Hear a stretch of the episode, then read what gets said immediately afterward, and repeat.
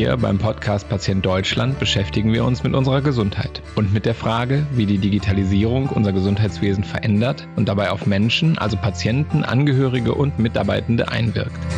Mein Name ist Carsten Glied. Ich bin Geschäftsführer der Technik Lotsen, einem Unternehmen aus Bielefeld, das Pflegeeinrichtungen und Krankenhäuser bei der digitalen Transformation unterstützt. In Patient Deutschland treffe ich die Menschen, die die Digitalisierung unseres Gesundheitswesens positiv gestalten. Außerdem möchte ich gemeinsam mit meinen Gästen über die Herausforderungen der Digitalisierung des Gesundheitswesens diskutieren und auch positive und ermutigende Beispiele besprechen. In dieser Folge von Patient Deutschland begrüße ich Hannes Klöpper. Hannes ist CEO von Hello Better. Die machen wissenschaftlich geprüfte psychologische Online-Trainings und sind mit diesen Online-Trainings natürlich ein spannender Kandidat für die Listung als digitale Gesundheitsanwendung. Warum Hannes das sehr gut findet, warum er denkt, die elektronische Personalakte wäre sowas wie das Windows 95 unter den Gesundheitssystemen und wie er hofft, dass sich das in Zukunft in Deutschland ändert. Darüber habe ich mit ihm in meinem Podcast gesprochen. Ich freue mich wie immer auf euer Lob, auf eure Kritik. Ihr erreicht mich unter carsten.lied.techniklotsen.de oder per LinkedIn und Twitter. Nun viel Spaß bei dieser Folge von Patient Deutschland. Bei mir heute zu Gast im Podcast ist Hannes Klöpper von Hello Better. Hallo Hannes, schön, dass du da bist. Hallo Carsten, vielen Dank, dass ich hier sein darf. Starten wir mal mit dir und deinem Werdegang. Erzähl mal so ein bisschen, was hast du bisher gemacht in deinem Leben? Wie bist du zu dem geworden, was du jetzt bist? Das ist natürlich eine äh, waldschweifende Frage. Ähm, ich äh, ähm, fange jetzt mal so mit dem Beruflichen an, ansonsten äh, macht ein persönlich wahrscheinlich noch weitere Dinge aus. Ähm, ich habe nach dem Studium ähm, äh, wie der Zufall so wollte, bin ich äh, da so in seine Sache reingeschlittert, habe ein Buch geschrieben, zusammen mit einem ehemaligen Unipräsidenten äh, über die Zukunft der Hochschulen, ähm, die Universität im 21. Jahrhundert äh, und habe dann, nachdem ich mich intensiv mit dem Thema beschäftigt habe, äh, beschlossen, dass ich auch gerne in dem Bereich etwas Veränderung auf den Weg bringen wollen würde und ähm, kam dann nach einiger Überlegung dazu, dass ein Startup ein, ein guter Weg wäre, das zu tun, weil man da eben die Möglichkeit hat, äh, die entsprechenden Ressourcen zu mobilisieren, die man braucht, ähm, um irgendwie Wirkung zu erzielen habe dann ähm, Iversity mitgegründet und aufgebaut, äh, habe das sechs Jahre lang gemacht. Wir haben es am Ende an äh, Springer Nature verkauft. Da gibt es auch immer noch, ähm, äh, so die nutzen, äh, nutzen die Plattform noch und bin dann aber äh, da ausgestiegen und habe mir überlegt, was ich ähm, ja was ich als nächstes mache. Und es ist in dem Kontext äh, so gewesen, dass äh, ähm, David, ein Freund von mir, und Gründer von, äh, Ursprungsgründer sozusagen von Hello Better mich angesprochen hat gesagt, hey, ich habe hier so eine Firma, das war damals also eine Hochschulausgründung, ähm, Ausgründung aus einem Forschungsprojekt, meinte, äh, schau dir das doch mal an. Ich habe das Gefühl, da könnte man eigentlich noch viel mehr draus machen. Du hast doch so Erfahrung, wie man sowas macht, wie, äh, wie man das aufsetzt, Finanzierung einwirbt. Ähm, schau dir das doch mal an. Und ich habe mir das eben angeschaut und bin schnell zum Schluss gekommen, Mensch, äh, Riesenproblem, Riesenthema ähm, das wäre was, wo man wirklich äh, äh, ja viel bewegen könnte in die richtige Richtung so, ähm, wo man Digitalisierung sinnvoll nutzen kann und äh, bin dann zum ersten ersten oder ersten zweiten ersten äh, 2019 die Firma mit eingestiegen und seitdem äh, jetzt eben Geschäftsführer hier bei Hello Better. Okay, und jetzt ärgerst du dich, dass du nicht ein Fintech äh, gemacht hast äh, oder war schon eine ganz gute Entscheidung? Das äh, war, geht schon in Ordnung. Nee, also ähm, nee, ich wollte, das war eines, eine Sachen, war mir klar, auch nachdem ich bei was wir raus bin, ich wollte auf jeden Fall irgendwie was machen, was, äh, sag ich mal, Hand und Fuß hat, was, was sinnvoll ist. Ähm, vielleicht ist es mir auch ein bisschen in die Wiege gelegt. Meine Mutter ist Arzt, mein Vater ist Arzt, mein Bruder ist Arzt.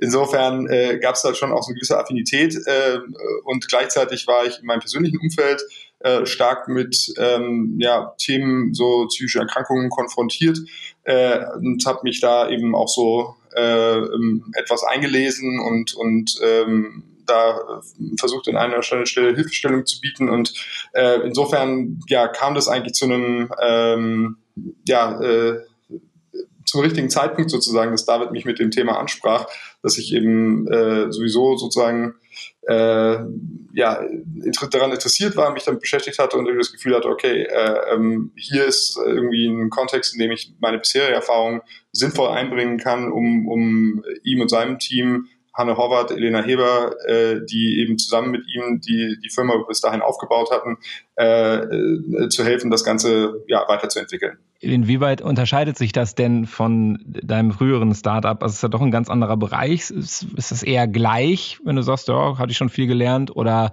ähm, doch eine ganz andere Welt, Healthcare zu digitalisieren? Tatsächlich ähm, gibt es hier eben erstaunlich viele Parallelen. Das war auch so mein erster Eindruck, als ich da drauf geguckt habe. Wenn man jetzt aus so einer äh, ähm, ja, Unternehmensperspektive, Unternehmensaufbauperspektive da drauf schaut, sieht man halt, okay, es geht darum, eine technische Plattform zu bauen, auf der Inhalte liegen und es gibt eine, sag ich mal, Service-Komponente, ja. Also es gibt ein, ein äh, eine Beratung. So das, das war vom Produktansatz eigentlich ganz ähnlich zu dem, was wir im Bereich Online-Lernen bei Versity gemacht haben. Da war das eben, sah das genauso aus. Wir haben mit Hochschulen zusammengearbeitet, die Online-Kurse über unsere Plattform angeboten haben und es gab eben auch äh, ähm, ne, Korrekturdienstleistungen, sage ich mal sozusagen, für, für Prüfungen, die, die dann vermittelt wurden. Hier ist es eben so, unser Kernprodukt ist wenn man so will, ein Online-Kurs zur Behandlung psychischer Erkrankungen. Das heißt, ähm, wir befähigen Menschen, Veränderungen in ihrem Leben vorzunehmen, dass sie glücklicher, zufriedener leben, dass sie mit ihren äh, psychischen Beschwerden äh, anders umgehen lernen. Und ähm, insofern gab es da doch äh, erstaunlich viele Parallelen. Ein großer Unterschied zum Bildungsbereich, den ich gesehen habe, ähm, den ich total spannend fand, war die Tatsache, dass man, ähm, dass hier die Wirksamkeit des Produkts messbar ist. Im Bildungsbereich ist das natürlich so ein bisschen schwierig. Ne? Also wir hatten zum Beispiel am Ende bei Diversity einen Kurs zum Thema agiles Management. Da haben wir sehr viel Zeit und Energie reingesteckt. Der ist auch wirklich toll geworden. Ähm, bloß ne, ist jemand, der diesen Kurs belegt, danach ein 25 Prozent agilerer Manager. Das werden wir wahrscheinlich nicht rausfinden. Ja, das lässt sich auch schwer messen.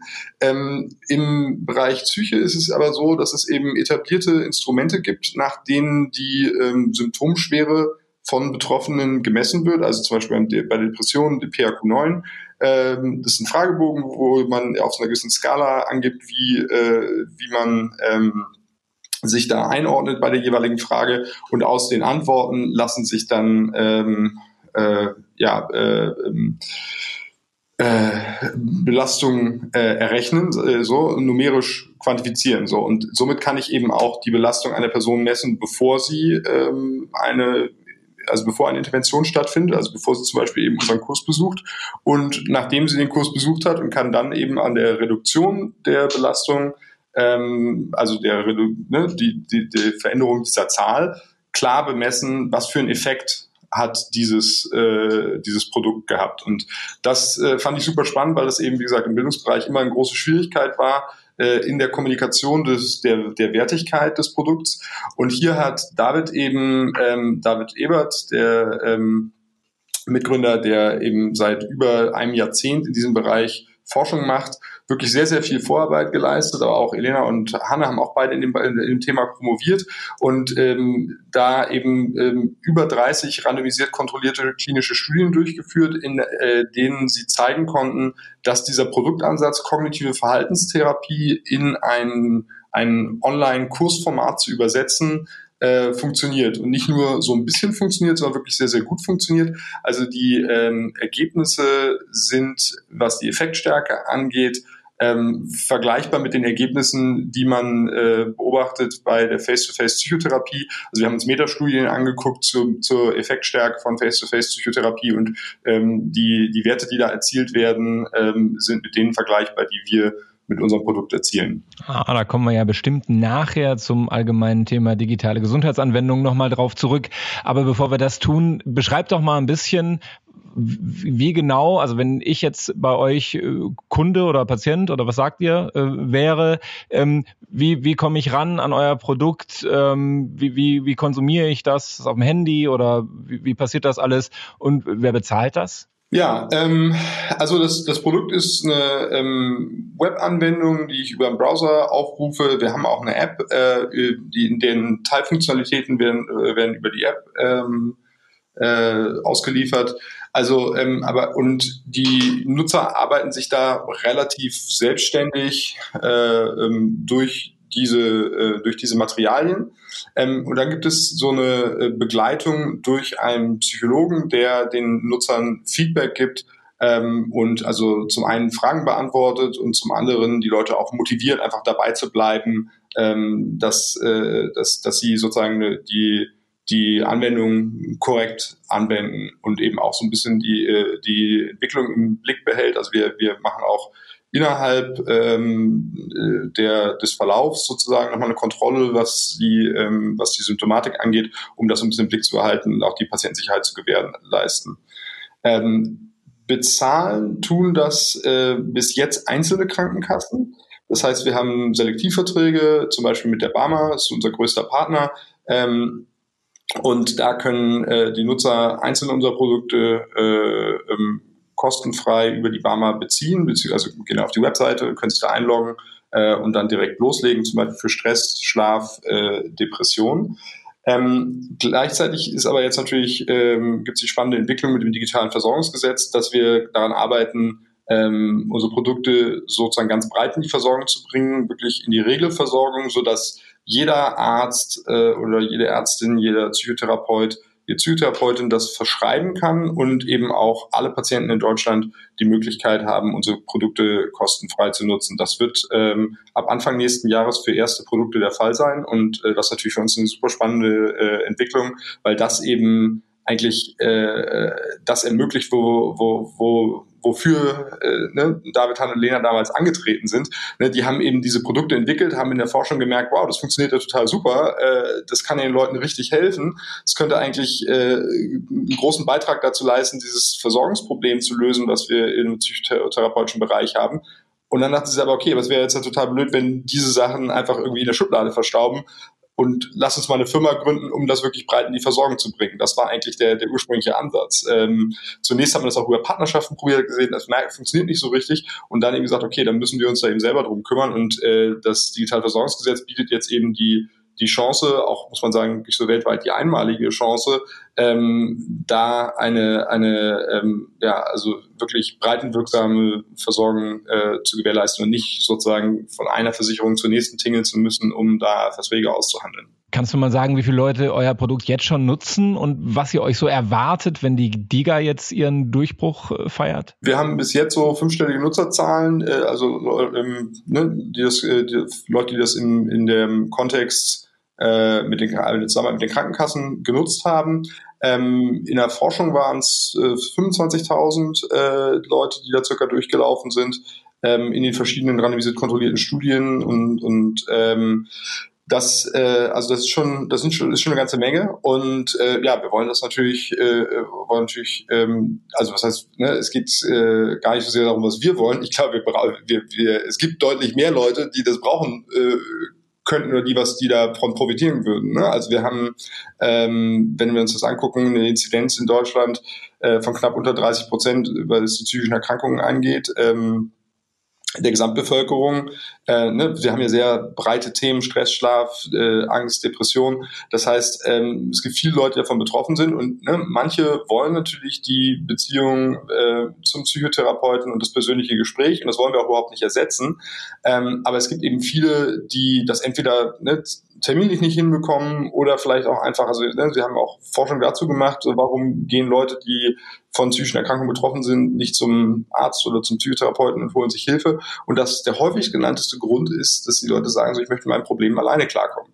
Es gibt also durchaus auch einfach eine Zielgruppe, für die diese Art von Lösung, wie wir sie bieten, die einen dazu befähigt oder Hilfestellung bietet, sich selbst zu helfen, ähm, genau das ist, was sie suchen. Und ähm, ja, da denken wir, dass, dass, äh, dass in den nächsten Jahren einfach ein, ein, eine Standard äh, Komponente sozusagen in unserem äh, in unserem Werkzeugkasten der der Möglichkeiten, wie man Menschen helfen kann, äh, in der, ähm, in der medizinischen Versorgung wird, diese digitalen Gesundheitsanwendungen. Ne? Wir haben irgendwie äh, sowas wie Psychotherapie, wir haben sowas wie Medikamente und in Zukunft haben wir eben auch digitale Gesundheitsanwendungen. Aber zum Arzt muss ich ja trotzdem, ne? Weil sonst kriege ich ja nicht verschrieben. Ja, es gibt ähm, ähm, die Verschreibung über den, über den Hausarzt, es gibt die Verschreibung über den Psychotherapeuten oder die Psychotherapeutin, das ist neu.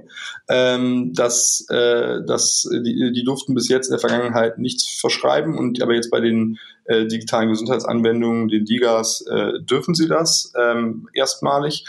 Und dann soll es auch die Möglichkeit geben, bei Vorliegen einer Indikation eine Verschreibung über die Krankenkasse vorzunehmen. Das heißt also, wenn ich zum Beispiel schon eine Depressionsdiagnose habe und äh, zum Beispiel eine Psychotherapie verschrieben bekommen habe, aber habe dann gemerkt, okay, es, es gibt keine freien Plätze bei, äh, bei mir in der Stadt, dann, äh, dass man einfach auf Grundlage dieser vorliegenden Diagnose dann auf seine Krankenkasse zugeht und sagt, ich möchte gerne Hello Better Depression akut nutzen und die Krankenkasse das dann sozusagen freigibt. Dieser Weg wird aber noch gerade ähm, definiert und da wird noch drum gerungen, wer wann wie und wie der Prozess genau aussieht. Aber äh, das ist zumindest derzeit im Gespräch. Und wenn du so auf die nächsten, was weiß ich, drei Jahre guckst, was glaubst du, wo werdet ihr am stärksten wachsen? Bei, bei den Selbstzahlern, bei den, ja, ich sag mal, Exklusivverträgen, gibt's die dann überhaupt noch? Äh, oder bei den Hausärzten oder den ähm, äh, Psychotherapeuten, wenn die verschreiben? Die digitalen Gesundheitsanwendungen sind natürlich das, wo, wo eigentlich am, am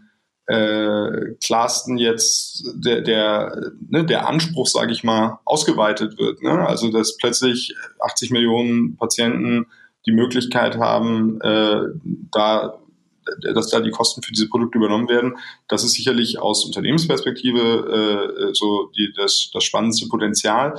Wir werden weiter Selektivverträge abschließen, natürlich äh, im Bereich Prävention. Dies, der ist nämlich von den digitalen Gesundheitsanwendungen nicht betroffen. DIGAs sind grundsätzlich Behandlungs, äh, also zielen auf Behandlung von, von äh, Erkrankungen.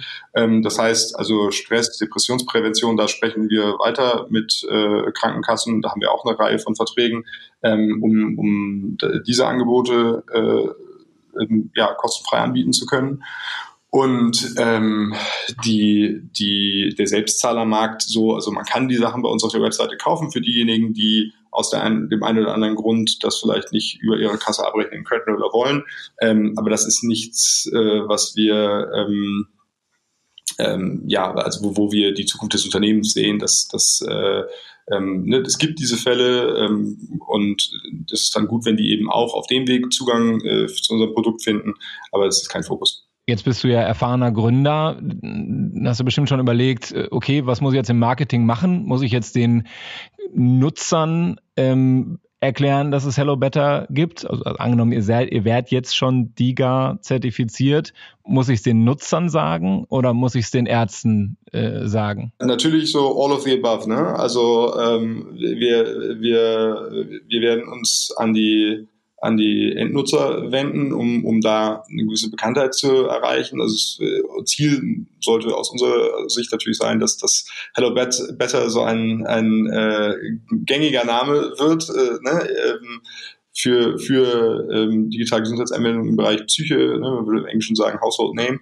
Ähm, wir werden aber natürlich auch uns ähm, äh, ja, mit an, äh, an das Fachpublikum wenden, also an, an Ärzte und Psychotherapeuten, äh, und da ähm, zum einen äh, erstmal, glaube ich, grundsätzlich aufklären, was sind überhaupt Digas ähm, und dann eben auch spezifisch äh, die Unterschiede zwischen unserem Produkt und dem unserer Wettbewerber deutlich machen. Und da ist eben ein ganz entscheidender äh, Punkt, den, den, den wir mitbringen, die, die Evidenz, die sehr ähm, breite Evidenz auch, dass wir in, in unterschiedlichsten Studien vielfach für unterschiedliche Zielgruppen nachweisen konnten, dass diese Produkte wirksam sind.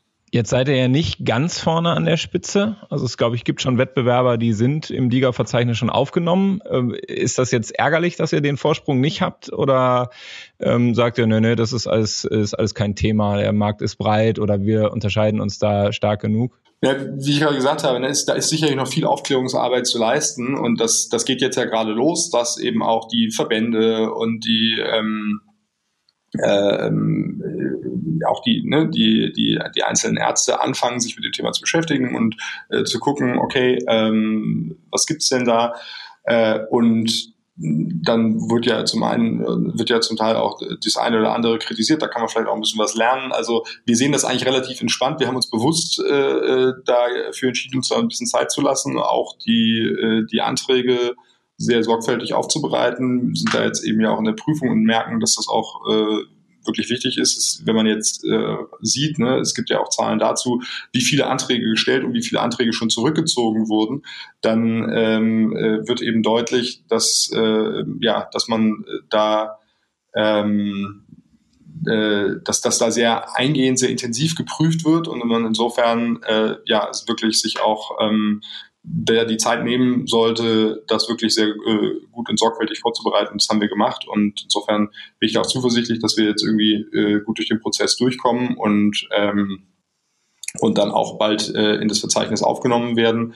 Und äh, ja, dann ähm, denke ich, wird es ja ab nächsten Jahr so richtig losgehen. Derzeit ist es ja auch noch so, es ist auch noch äh, die Abrechnung, ähm, das ist, steht auch noch nicht alles mit den Krankenkassen. Ähm, da sind einige Dinge, äh, weil es eben natürlich jetzt auch, äh, ne, man wollte, dass das Ganze schnell auf den Weg kommt. Das ist auch gut, äh, dass man das so ähm, ja, mit, mit Nachdruck, sage ich mal, von Seiten des Ministeriums vorangebracht hat. Aber ähm, gibt eben immer noch so Detailfragen, die es jetzt zu lösen gibt. Und insofern noch verpassen wir da, glaube ich, nicht viel. Wie ist denn so dieses Umfeld? Wenn ich mir das so vorstelle, das Bundesgesundheitsministerium sagt jetzt digitale Gesundheitsanwendungen, die ganze Selbstverwaltung sagt einmal hoch, haben wir ja noch nie gemacht. Ähm, wird man da unterstützt als Start-up, so auf den Weg geleitet oder ähm, ist man da relativ alleine mit den Anträgen? Kannst du das mal so ein bisschen beschreiben? Also grundsätzlich würde ich sagen, dass das Health Innovation Hub des Gesundheitsministeriums da einen, einen super Job gemacht hat, auch die Verbindungen zu, zu den Startups äh, zu halten und ne, äh, uns Fragen beantwortet hat, äh, auch sich unsere Sorgen angehört hat ähm, und, und die Sachen mitgenommen hat und, und dann wiederum ans Ministerium und an die äh, Verwaltungsjuristen, sage ich mal, kommuniziert hat, die dann eben äh, das Gesetz und die Verordnung äh, geschrieben haben,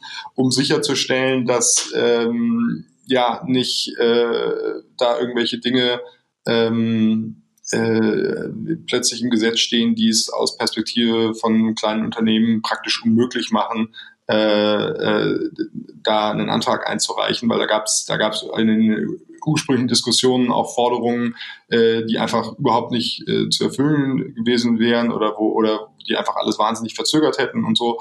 Und das ist äh, ähm, da, da sind diese, ähm, die Sorgen irgendwie äh, aufgenommen worden. Das, das war auf jeden Fall ähm, hilfreich im Prozess und da sind wir auch echt alle ganz, äh, ganz dankbar. Ich muss sagen, es ist wirklich äh, eine, eine tolle Leistung, so wie das Ministerium da ähm, vorgegangen ist. Das hätte ich ehrlich gesagt vor ein paar Jahren noch äh, kaum für möglich gehalten. Ich habe selber ja an äh, einer Uni äh, studiert, so für, für, Politik und Verwaltungswissenschaften und da hatte also auch viel Kontakt, sage ich mal, mit äh, Leuten aus der Ministerialbürokratie und äh, im, im Rahmen des Studiums und das äh, das waren jetzt nicht immer Leute, wo man ähm, so als Startup äh, ähm, gedacht hätte, okay, mit denen will man unbedingt zusammenarbeiten, aber das, äh, wie gesagt, diese Vorwürfe kann man mit dem Gesundheitsministerium wirklich nicht machen. Die, ähm, die äh, haben, sie sind super ähm, ja, offen und, und äh, ähm, ja,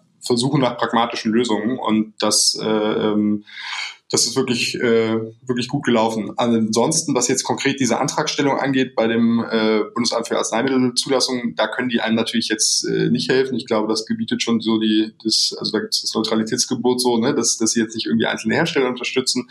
Äh, da kann man sich ja aber auf dem freien Markt äh, Hilfe suchen von Leuten, die im Bereich Medizinprodukte, Zulassungen, äh, Erfahrungen haben aus anderen Verfahren. Ne? Ich meine, das DIGA-Verfahren ist neu, aber es gab natürlich vorher auch schon äh, für, für Medizinprodukte ähm, äh, ähnliche Verfahren, wo, wo ähnliche Prüfprozesse äh, vorgesehen waren und, und ähm, es gibt auch äh, ähm, Angebote, zum Teil auch von öffentlichen Stellen, die ähm, ja, Unternehmen dabei unterstützen. Also so, ich glaube, insgesamt äh, ich meine, ne, ich, äh, ich, sag mal, wenn wir durch sind, äh, dann, dann würde ich da jetzt im Finale geben. Aber äh, jetzt habe ich das Gefühl, ähm, ja, ist das so, versucht es einen, einen äh, einen Interessenausgleich hinzubekommen, den ich jetzt erstmal irgendwie nachvollziehbar finde. Ne? Also so klar, man kann jetzt nicht einfach alles durchwinken. Das wäre auch wäre auch nicht in unserem Sinne, denn ne, ein schlechtes Produkt, was irgendwie für irgendeine ganz negative Schlagzeile in der Bildzeitung sorgt, schadet dem ganzen Feld. So ne? Insofern sind wir da auch äh, für für ähm, anspruchsvolle ähm, Voraussetzungen und Regeln. Aber ähm, äh, ja, gleichzeitig muss man eben irgendwie die Kirche im Dorf lassen. Also wenn dann irgendwie nur noch die Telekom und SAP sich bewerben können, wie jetzt bei der Corona-App so, ja, dann äh, ist es irgendwie natürlich äh, schadet das auch der Innovation, weil es eben häufig kleine Unternehmen sind, die, die Na komm, die 20 Millionen hättet ihr doch gerne nochmal mitgenommen.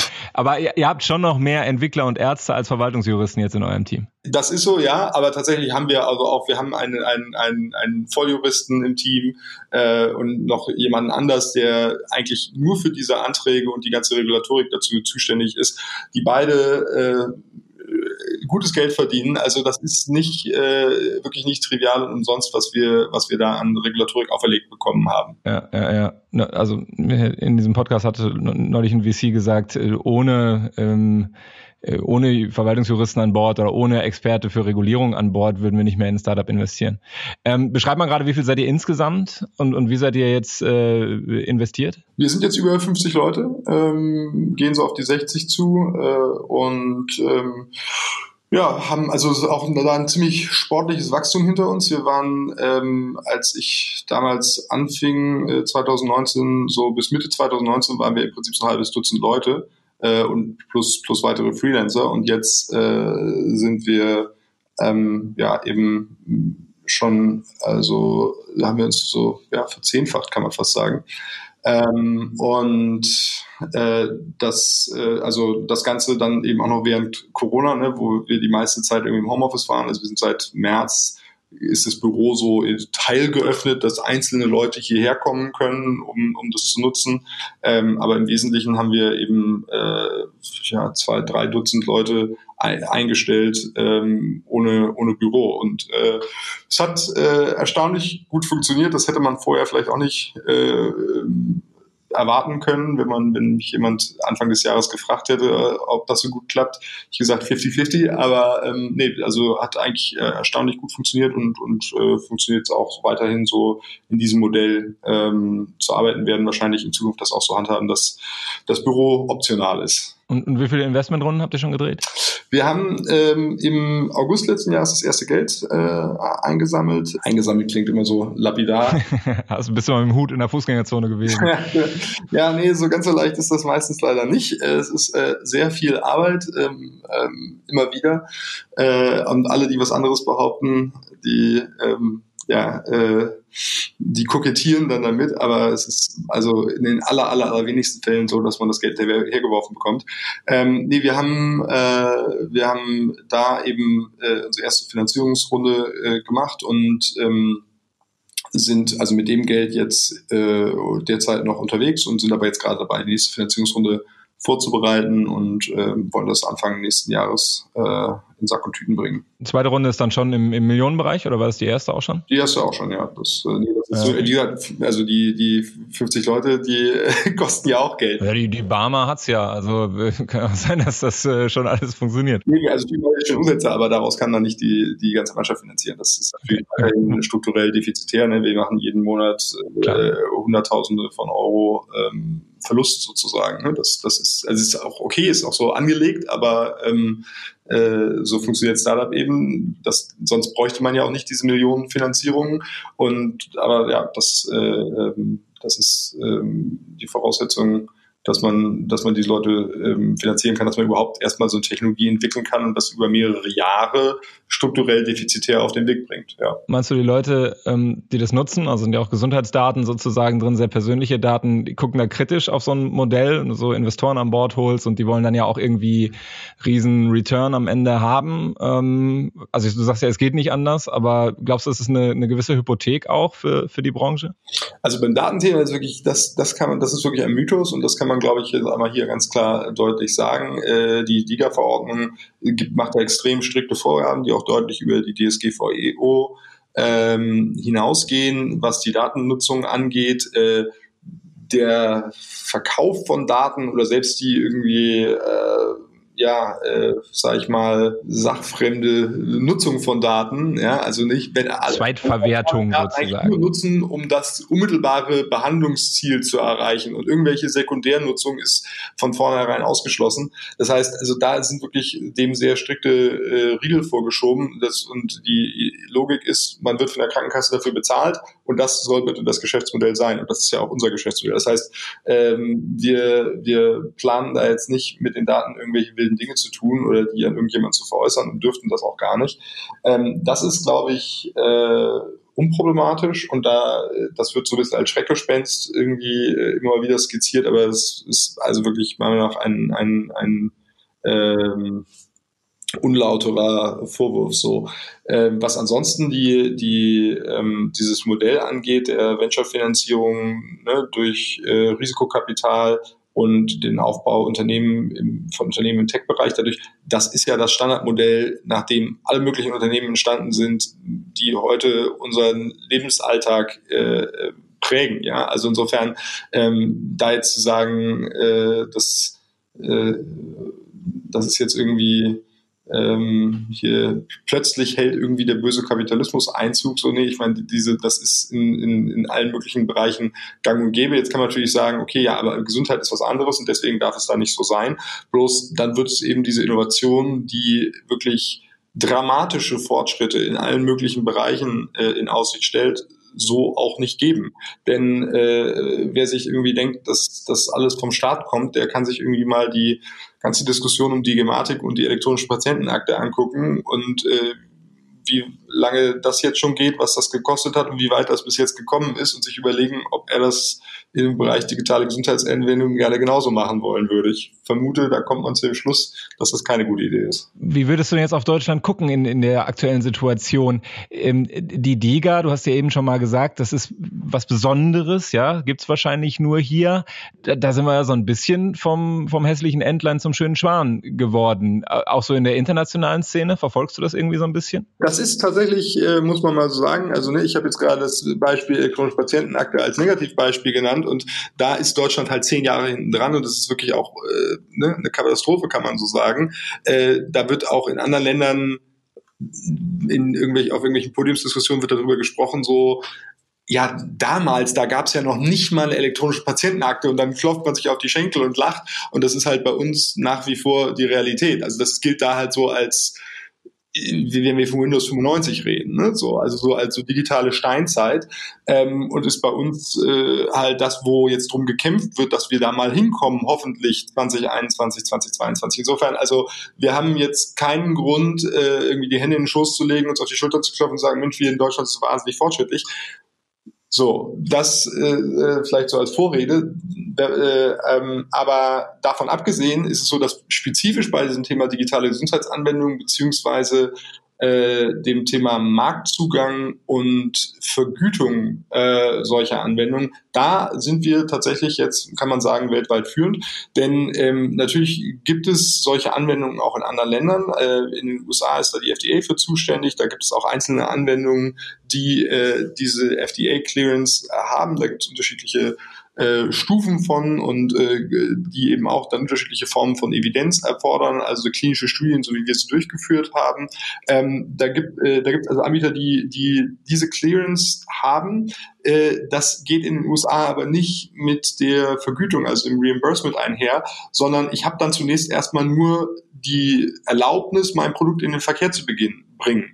Und dann beginnt aber erst äh, der Kampf sozusagen mit den, äh, ähm, mit den Kunden, den Versicherern, äh, in den USA vor allen Dingen den Arbeitgebern als Kunden der Versicherer, ähm, die davon zu überzeugen, dass es diese Produkte braucht. Und ähm, das ist eben immer noch eine sehr, sehr mühselige, langwierige Angelegenheit. Und da hat man hier in Deutschland jetzt eben einen ähm, sehr, sehr schlanken Prozess vergleichsweise geschaffen, der sozusagen diese beiden Dinge vereint. Marktzugang, also die, die ähm, die, die Erlaubnis zur Inverkehrbringung und, und sozusagen die ähm, Begutachtung äh, des Produktes hinsichtlich äh, ne, Patientensicherheit, Datenschutz, äh, ähm, Datensicherheit äh, und äh, eben auch Evidenz, also Wirksamkeit.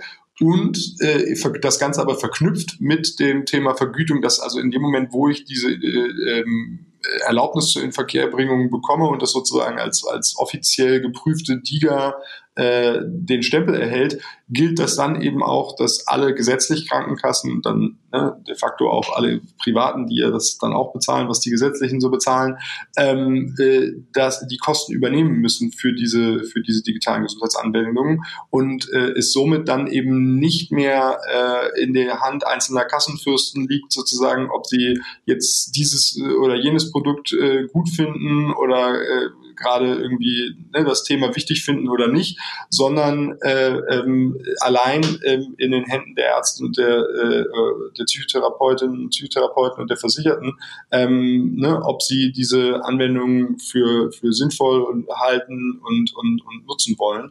Und ähm, das ist äh, ja, das ist so eine kleine Revolution, auf, auf die wir ja auch lange gewartet haben. Man muss wissen, ne, die Firma ist 2015 mhm. gegründet worden, hat also jetzt fünf lange Jahre sich so durchgekämpft. Äh, ähm, äh, mit in Zusammenarbeit mit einzelnen Kassen, aber ähm, ne, aus dem Geschäft, da hätten wir auch keine, da, da hätten wir dann auch keine äh, großen Finanzierungsrunden für bekommen und Mittel, um das Ganze irgendwie wirklich weiterzuentwickeln, äh, weil damit ist sozusagen kein Start zu machen. Erst wenn man den Zugang wirklich zu, zu Millionen von Versicherten äh, hat und, und äh, wir nicht mehr über Hunderte oder vielleicht Tausende, sondern Zehntausende oder eines Tages sogar Hunderttausende Verschreibungen äh, eines solchen Produkts sprechen, dann äh, kann das kommerziell so funktionieren, ähm, dass, dass man eben auch ja die, die Mittel dafür bereitgestellt bekommt, die es am Anfang braucht, äh, um, um sowas zu entwickeln. Und, und kriegen wir da jetzt Goldgräberstimmung in, in dem Bereich und kommen jetzt aus von überall her nach Berlin die jungen Startups, äh, die genau in dem Bereich äh, euch dann jetzt Konkurrenz machen?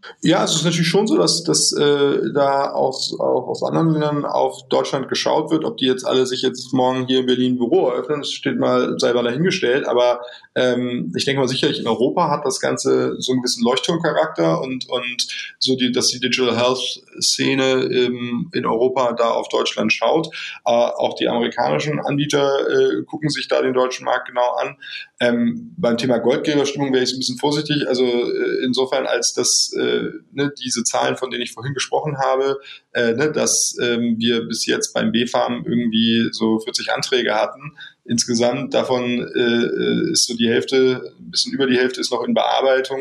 Fünf sind derzeit im Verzeichnis veröffentlicht und 14 haben äh, die Beantragung zurückgezogen. Das zeigt eben, äh, dass es, dass es jetzt nicht so ist, dass man jetzt hier sozusagen die, die Schotten aufgemacht hat und äh, äh jetzt die Flut von, äh, ähm, von, von Apps irgendwie sich da äh, in die Regelversorgung ergießt äh, mhm. und äh, ähm, die Leute allen, alle möglichen Sachen verschrieben werden, äh, verschrieben bekommen, äh, völlig egal, ob es gut ist oder wirkt oder nicht, oder ne, sondern also das, das wird äh, ähm, zum einen eingehend geprüft und, und das zeigen eben diese Zahl, dass da 14 Leute das zurückgezogen haben. Zum anderen sieht man auch an der Zahl von 40, die es überhaupt nur versucht haben, äh, dass, ne, also im Verhältnis zu den Tausenden, Zehntausenden von Gesundheits-Apps, die sich jetzt im App Store äh, bei Apple oder äh, bei Google da befinden, ähm, dass dadurch also ein, ein verschwindend geringer Anteil überhaupt jetzt diesen Antrag gestellt hat, weil man eben äh, durch die Materialien, die man sich, die man ja leicht einsehen kann, wo wir die sozusagen die Anforderungen beschreiben, relativ schnell merkt, ganz so einfach ist das nicht. Und äh, also man sich da nur auf den Weg begibt, wenn man auch irgendwie eine realistische Chance sieht, dass man da durch den Prozess durchkommt. Das mhm. scheinen eben wirklich nur die besten Anbieter äh, derzeit zu, zu diese Chance zu sehen. Okay. Wann, wann glaubst du, letzte Frage, wann, wann, glaubst du, seid ihr durch den Prozess durch? Anfang des Jahres. Ich bin äh, bin gespannt, wie schnell das jetzt auch über die Feiertage ähm, und so äh, das Ganze, da die Bearbeitung voranschreitet. Ähm, das liegt aber momentan, wie gesagt, weniger an uns. Okay. Also, ich drücke euch die Daumen, dass das alles so läuft, wie ihr euch das vorstellt. Äh, und äh, ja, bin sehr gespannt auf die Entwicklung. Vielen Dank, dass du die Zeit genommen hast, äh, hier in den Podcast zu kommen. Ja, vielen Dank, auch von meiner Seite.